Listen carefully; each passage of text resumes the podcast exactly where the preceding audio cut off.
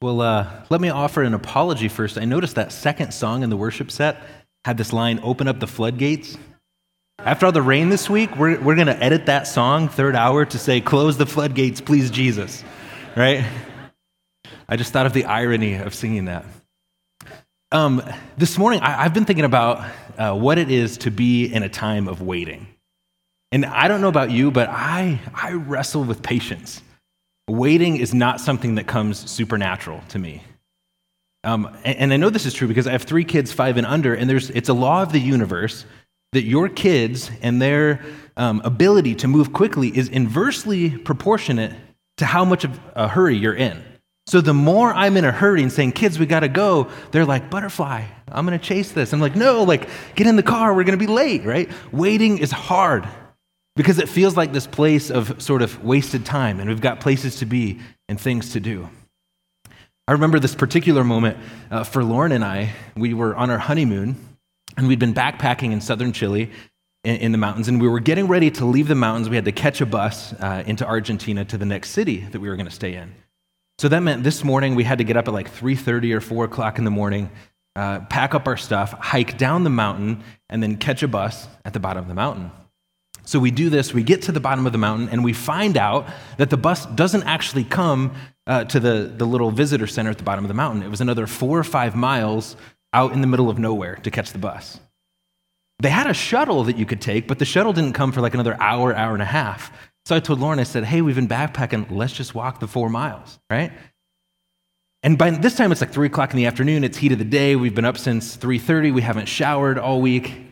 Uh, side note, I always tell couples in pre-marriage counseling, hey, you're going to encounter conflict. They never believe me. They're like, no, like we're in love. We know each other so well. And I just want to like hold their faces and say, yeah, but do we know each other like haven't showered for four days? Husband makes a bad decision well. Like, do we know each other like that, right? Because you're going to have conflict.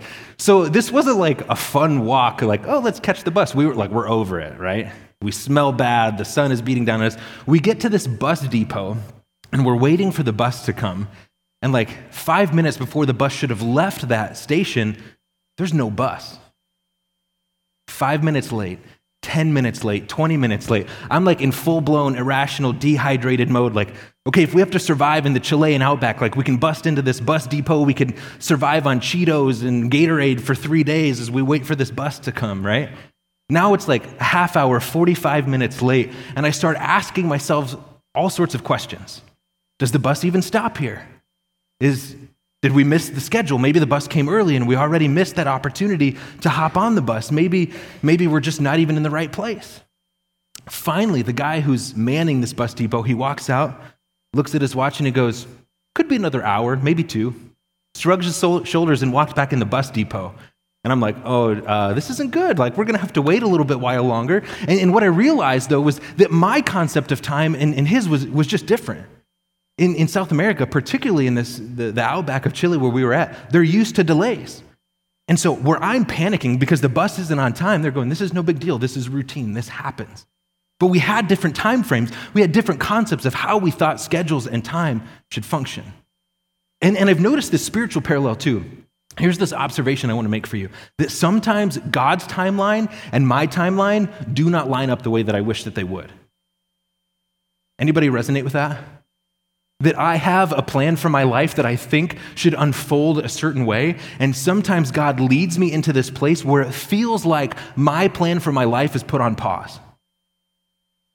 Maybe for you, this looks like you thought at this time in your life you would be, you would be married and you'd have a couple children, and that hasn't come to pass. Maybe in, in your career, you thought you would have the corner office with the fancy title, and that hasn't come to be. Fill in the blank with what's your story of waiting on God? Where it feels like He has put your plan for your life on hold, and you go, God, this doesn't fit my timeline. But often I found that God's timing doesn't align with our timing, and often God will lead us to a season where we're forced to wait. So here, here's the question I want to wrestle with today How do we navigate a season of waiting, and how do we do that well? So, as we wrestle with this question, I want to look at the people of Israel and the people of Judah during the time of Jeremiah the prophet. At this time in the history of the people of Judah, the, the political landscape around them is shifting. The ancient empire of Egypt had, had for a long time been the world power of the ancient Near East. As things shifted politically, now there's this empire of Babylon that, that quickly takes over. And, and very quickly, Jerusalem is conquered, and the people of Judah are carried off in exile. And they find themselves in a place where it feels like their plan for their life is on hold. Follow along with me, if you would, in Jeremiah chapter 29, beginning in verse 1. These are the words of the letter that Jeremiah the prophet sent from Jerusalem to the surviving elders of the exiles and to the priests, the prophets, and all the people whom Nebuchadnezzar had taken into exile from Jerusalem to Babylon. This was after King Jeconiah and the queen mother, the eunuchs, the officials of Judah and Jerusalem, the craftsmen and the metalworkers had departed from Jerusalem. The letter was sent by the hand of Elasah, the son of Shaphan, and Gemariah, the son of Hilkiah, whom Zedekiah, king of Judah, sent to Babylon to Nebuchadnezzar, king of Babylon. It said, the too long didn't read version is Jeremiah sent a letter. Verse 4 Thus says the Lord of hosts, the God of Israel, to all the exiles whom I've sent into exile from Jerusalem to Babylon build houses and live in them, plant gardens and eat their produce, take wives and have sons and daughters. Take wives for your sons and give your daughters in marriage that they may bear sons and daughters. Multiply there and do not decrease. But seek the welfare of the city where I've sent you into exile and pray to the Lord on its behalf. For in its welfare you will find your welfare. For thus says the Lord of hosts, the God of Israel Do not let your prophets and your diviners who are among you deceive you, and do not listen to the dreams that they dream. For it's a lie that they're prophesying for you in my name. I did not send them, declares the Lord. For thus says the Lord, when 70 years are completed for Babylon, I will visit you, and I will fulfill to you my promise, and I will bring you back to this place. For I know the plans I have for you, declares the Lord plans for welfare and not for evil, to give you a future and a hope. Then you will call upon me and come and pray to me, and I will hear you. You will seek me and find me when you seek me with all your heart. I will be found by you, declares the Lord, and I will restore your fortunes and gather you from all the nations and places where I've driven you, declares the Lord, and I will bring you back to the place from which I sent you into exile. What a tough thing. The people of Judah have been conquered and, and they've taken the leadership and, and, and the people of, of Jerusalem and they carried them into exile in Babylon and forced them to serve under King Nebuchadnezzar. I, I think it's safe to say that for the people of Judah, this was not in their five year strategic plan. Like, hey, five years from now, it'd be great if we were conquered and we'd love to be living in captivity in Babylon. Right? This isn't a thing that they wanted. And, and, so I think we could safely say that for them, this is a pause in their plan. This is not something that they wanted to be part of their timeline. And they enter this incredibly long, verse 10 says, 70 years that they will be in ba- Babylon. So they enter this incredibly long season of waiting. And as Jeremiah writes this letter, I think he says some profound things about how the people of Judah and Israel can survive in this season of waiting where it feels like their plan for their life is put on hold. So there's a couple things before we dive into this question, how do we navigate a season of waiting? There's a couple baseline things I want us to know. First, I think we have to remember that in a season of waiting that God still has a plan for his people. Verse 11 says this, "For I know the plans I have for you," declares the Lord. Now, the problem with this is my second point. Remember God has a plan for his people. Number 2, recognize that sometimes God's plan involves what seems like a season of setback or waiting. I mean, notice verse 4. Verse 4 says, Thus says the Lord of hosts, the God of Israel, to all the exiles whom I have sent into exile. Now, we like 2911, right? I know the plans I have for you, plans to prosper you, not to harm you, to give you hope in a future. But what's harder for us to comprehend is that in verse 4, God says, Yeah, by the way, I sent you to exile. This is somehow part of God's plan. And what I want us to understand is that sometimes a season of waiting where your plan and my plan for our lives is put on pause, sometimes that's exactly the place that God wants us to begin to do a work in us. So, in a season of waiting, number one, remember that God has a plan. Number two, recognize that sometimes God's plan for us looks like what seems to be a season of setback or waiting. Now, I hope there's all sorts of other questions. Why in the world would God do this? How do we navigate this? How do we find a way through? One of the things that stuck out to me as I read this portion of Jeremiah 29 is that, and, and I think verse 11 says it well For I know the plans I have for you, declares the Lord, plans for your welfare, not for evil. I think that's an interesting word choice. And I use the ESV translation on purpose. I know the plans I have for you, plans for your welfare. The, the NIV says plans to prosper you. And I was concerned that if we used the NIV and we said plans to prosper you, that we would immediately go to this place of, sure, God has this plan for my prosperity, my success, my financial security. But the word here that's translated in the ESV as welfare is this Hebrew word shalom. So if, if you were walking down the street and you were to greet someone in Hebrew and ask, How are you doing? you would ask them, Ma shalom ha, which literally translates to How is your peace or How is your well being? You see, this, this phrase, I know the plans I have for you, plans for your welfare, is something deeper than success. This is something deeper than financial security. God says, at the core of all things, what I want is at a soul level for you to be whole and complete and well, to be dwelling in peace with me. And here's the conclusion I think we can draw from this passage. Hold with me here is that God is much more concerned about our holiness than he is about our happiness. That doesn't sound very American dream like, does it? God is much more concerned about our, our, holiness. And a holy life is about a life that reflects his character. It means that we're being formed and shaped as a people who reflect our Father. God is much more concerned about our holiness than he is about our happiness. And this is a really, really good thing. I think happiness is all about an emotional response to external circumstances. So when my circumstances are good, I respond emotionally in a way that says, I'm happy, this is what I want, I'm, I'm doing okay. On the, on the other side, when our, when our circumstances externally are not good, we often might say, I'm just really unhappy with where I'm at right now. Here's the thing welfare wholeness, completeness. Elsewhere, this word is translated peace. It's a deep, abiding peace. Is much more sure and steadfast than an emotional response of happiness. God doesn't want us to just be happy at a gut, soul, core of your being level. God wants you to be well. And sometimes, church, that means that God has to come to our lives and put our plan for our lives on hold and say, listen, I have another purpose that's deeper than just your happiness. And, and I think here's this question that I hope is resonating for us Will we love and follow God in seasons of setback and waiting, just like in seasons of progress and plenty? Because it's, it's easy. I love 2911. I know the plans you have for me, plans for my welfare, not to harm me. I will follow you when things are good. But when things turn and our external circumstances aren't good, are we willing to follow God into that place where my life plan for my life isn't being fulfilled? It's, it's not progressing the way that I hope. And, and I think in that season where our plan is on pause, we ask God all sorts of questions. What are you doing? Do you even care? I'm frustrated that my life isn't moving forward the way that I want it to. God, what are you up to? And I think it brings us back again to that question how do we navigate a season of waiting?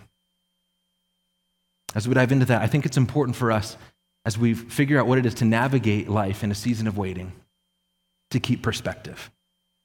And the first thing I think that helps us keep perspective is to recognize that a pause in my plan doesn't mean I'm in a holding pattern. A pause in my plan does not mean I'm in a holding pattern. And what I mean by this is uh, when planes are coming in for a landing, right, they often line up one behind the other. As one plane is landing and the next plane is waiting, they will fly in a pattern where they're not making progress towards the destination. They're not moving further away. It's just sort of, I'm going to mix metaphors, like they're treading water just waiting there, right? Nothing's happening. They're not getting any closer to where they want to be. They're just waiting. And, and it feels like a place of, of passiveness where nothing's happening and the pilot's just sort of biding his time, waiting for his chance.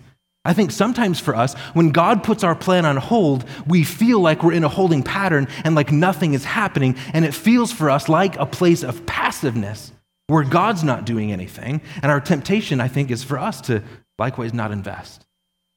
I think the second thing that we can do to keep perspective is to recognize that a pause in our plan does not mean a pause in our growth and preparation.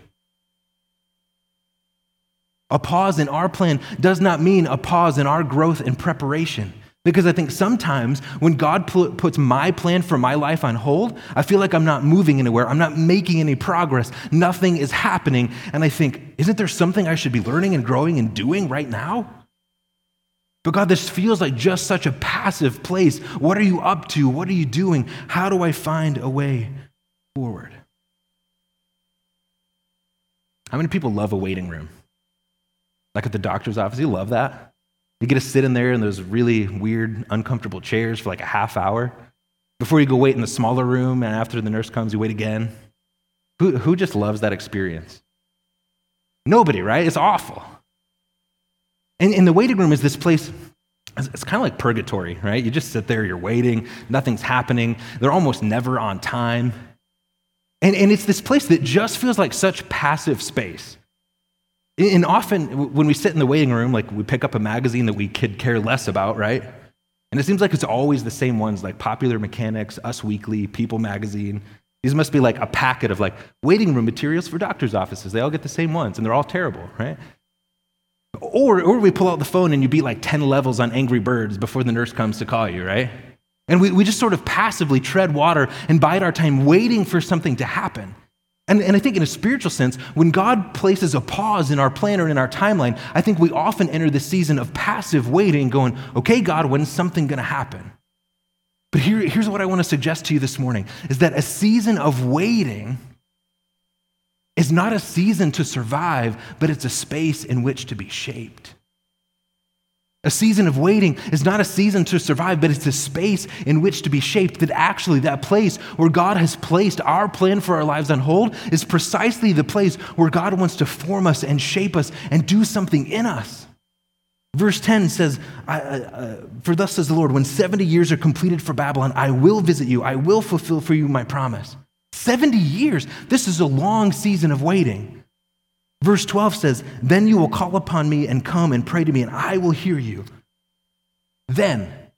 It's significant that verse 12 begins with the phrase then, because what happens is this season of God being found by the people of Israel. He says, You will seek me, you will find me. There's this renewed spiritual life in the people of Judah that comes after 70 years of waiting.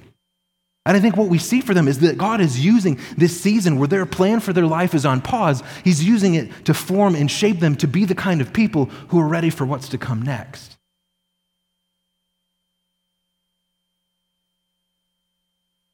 But that's a hard place.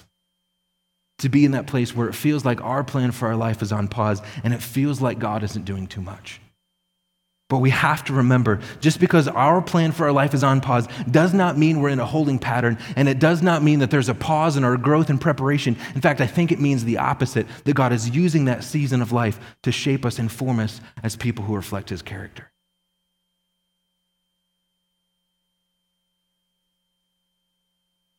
In fact, I think seasons of waiting have the ability to form in us two really important things. I think a season of waiting can form in us a greater dependence on God and a greater desire for God. If you would go back in the story to Jeremiah chapter 2, there's this beautiful and poetic moment where God is again, he's speaking through Jeremiah, and it says, Thus says the Lord, Jeremiah 2. It says, I remember, this is God speaking to Judah, speaking to Israel. He says, I remember the devotion of your youth how, as a bride, you loved me. You followed me through the desert, through a land not sown. Israel was holy to the Lord, the first fruits of his harvest. What God is saying in Jeremiah 2, he says, I remember this time when my people, capture this image, my people pursued me with the passion and the zeal of a young bride pursuing her lover. God says, In fact, you loved me so much that you were willing to pursue me even into a desert place. But notice in, in, in, Jeremiah 2, it says, I remember God's recalling a time past. Because as you continue reading through Jeremiah 2, what you discover is that God says, What fault did your forefathers find in me that they strayed so far from me? God says in Jeremiah 2, I led you into a place of abundance, and you forgot me there. Jeremiah 2:13 says, "My people have committed two sins. They've forsaken me, the spring of living water, and they have dug their own cisterns, broken cisterns that don't hold water." I, I love this metaphor. A fountain is a source of water that continues to bubble and give life. A cistern is just a container for water. The cistern has to be filled from a source. And what God said is the people of Israel have forsaken him, the spring of life, and they've tried to do it on their own. I think this is important for us. We often equate maturity to independence. I mean, this is, if you have kids, this is what you're raising your kids to do. You want them by the time they're 18 or 27 to be independent and self sustaining, right? And so we equate independence with maturity, but spiritually, this works in the reverse. Spiritual maturity does not look like independence and me doing life on my own. Spiritual maturity looks like me being entirely and fully dependent on God and drawing my life from Him. That's shalom, that's wholeness, that's well being is found in relationship with Him. And what we see is that God led Israel to a place of abundance in Jeremiah 2. And in that place of abundance, the people of Israel go, We're pretty good. We're pretty competent. We, have got this thing on lockdown, and they get a little lackadaisical and they start drawing away from God, thinking that they can do it on their own. And, and I think part of the reason that God leads them to this place of waiting 70 years in, Bab- in Babylon is verse 12. Then you will call upon me and come and pray. And God is renewing in them a place of dependence. And He's renewing in them a place of desire for God Himself. He says, You will seek me and you will find me when you seek me with all your heart. And sometimes God leads us through a season of waiting that feels like a season of brokenness. And really, what it is, is God has to cut away the calluses on our heart and create in us a new sensitivity to his voice.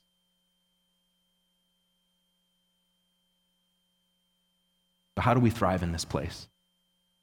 How do we not just let it be a place of passiveness where we try to bide our time and wait for what's next? Jeremiah says a couple really fundamentally important things to the people of Judah on how to survive a season of waiting. Verse 5 says this Jeremiah says, Build houses and live in them, plant gardens and eat their produce, take wives and have sons and daughters, take wives for your sons and give your daughters in marriage that they may bear sons and daughters. Multiply there and do not decrease. Now, I'm not a real estate agent, but I'm told that the number one rule of real estate is location, location, location, right? And now Jeremiah says, Oh, by the way, build a house in Babylon.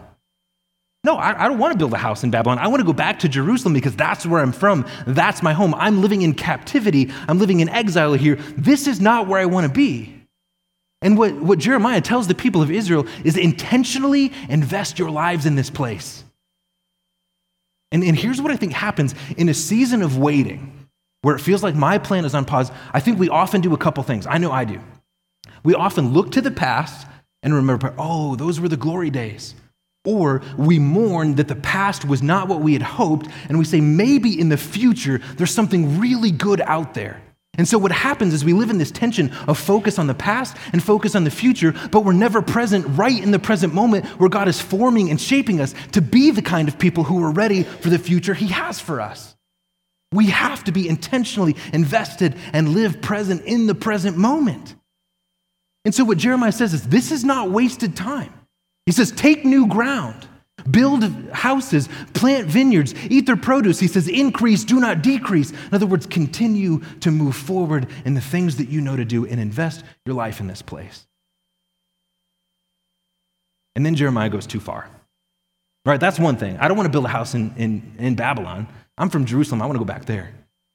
And then sometimes it's like, Jeremiah is a good prophet. Keep your mouth shut, right? Because he goes on and he says this next thing, and I think this is a core part of thriving in a place of waiting. He says this in verse 7 But seek the welfare of the city where I've sent you into exile. Pray to the Lord on its behalf, for in its welfare you will find your welfare. And what Jeremiah tells the people of Judah, he says, I want you to spiritually invest in the current community and context that you're a part of. Spiritually invest in the current community and context that you are a part of. Now, what I want to do, if I'm in Babylon in captivity, I'm just biding my time, waiting to get through, waiting for what's next. And not only does Jeremiah say, No, invest your life in this place, he says, I want you to be spiritually aware of, of what God is doing in this place. And in fact, I want you to pray for the welfare of your captors ah, I don't want to do that. And, and, let, me, let me bring this home a little bit more. Probably nobody in here is living in exile or captivity. But maybe tomorrow morning, your alarm's going to go off and you're going to head to a place that for you feels like exile and captivity at work, right? And, and maybe it's ah, like you would love your job, but my boss is so incompetent and he just it drives me nuts and he's insecure and, and so he steals all of the attention when our group does something well and you just can't stand that person. And it feels like god why are you leaving me here? And maybe you've put out a hundred resumes and no door opens and so you're stuck in this place with a boss that you can't stand. And, and every day it's like i'm not bringing my a game to work. I'm going to bring my c game you know? So when my break's over, I'll play that extra game of solitaire before I go back to work, and I'm just gonna bide my time. Maybe Jeremiah would say, no, no, no, bring your A game to that place. And I think Jeremiah would say, pray for the wealth, that boss that you cannot stand, who you watch how their insecurities affect how they function, pray for the welfare of that person. And, and here's what struck me about this passage is that so often when I come to a season of waiting, I'm frustrated because I feel like God left me here. But listen, maybe God called you there because he wanted you to have spiritual influence on the people around you. You know what that means? It's not all about me. Oh, Jeremiah, why couldn't you leave well enough alone? Right? Let me just dislike my boss, try to get through, bide my time, and move on to what's next. I don't know, maybe, maybe you're a stay at home mom and you've gotten connected with a, a community of, of, other moms, but maybe every time you go, you feel like it's a comparison game about milestones for your kids and how much money your husbands make or how nice your house is, and mine's never clean enough. And you just feel like, okay, I'm in this group of people and I need community, but ah, sometimes that drives me nuts. Maybe Jeremiah, and through God, is saying to you, pray for the welfare of those people. Sometimes a pause in my plan is so that God can unfold his purpose in a specific context where He's called me to spiritually invest. And sometimes we get frustrated that God has asked us to have influence in a place that we would rather not be. I don't want to be in Babylon. I want to go home. I want to go back to Jerusalem. I want to be in that place. And God is saying, no, no, no. Use your voice here. Pray for the welfare of these people. And what strikes me is that four times in this whole passage that we just read, four times the word welfare or shalom is used. A key theme in this entire passage, in this season of waiting, is God's shalom, God's welfare, our well being in the midst of waiting and for the people with whom we're waiting with. So, how do you thrive in a season of waiting? Number one, invest your life there intentionally. Number two, spiritually serve in your current context and community. So, how do we respond? Maybe you're in a season of waiting right now where it feels like your plan for your life is on hold. How do you respond in that place? I want to leave you with, with five things, and I'm, I'm going to hit them quick. I feel like each one of these could be a sermon in itself, but I think they're important for understanding how to navigate a season of waiting. The first is this it's surrender your plan to God's purpose. Surrender your plan to God's purpose. So often, I have a plan for how I want things to go, and God puts my plan on hold because He's got something that purposely and purposefully He wants to do in me and through me in that place. And sometimes it means I have to set my plan aside and take up His purpose. And I think, catch this, church, I think sometimes what feels like a pause is actually a change in trajectory. And God says, Listen, I have a purpose for you that looks different than your plan for you. Can you surrender into that? And if you're like me, you go kicking and screaming, right? Secondly, is, is this uh, be at peace with God's process.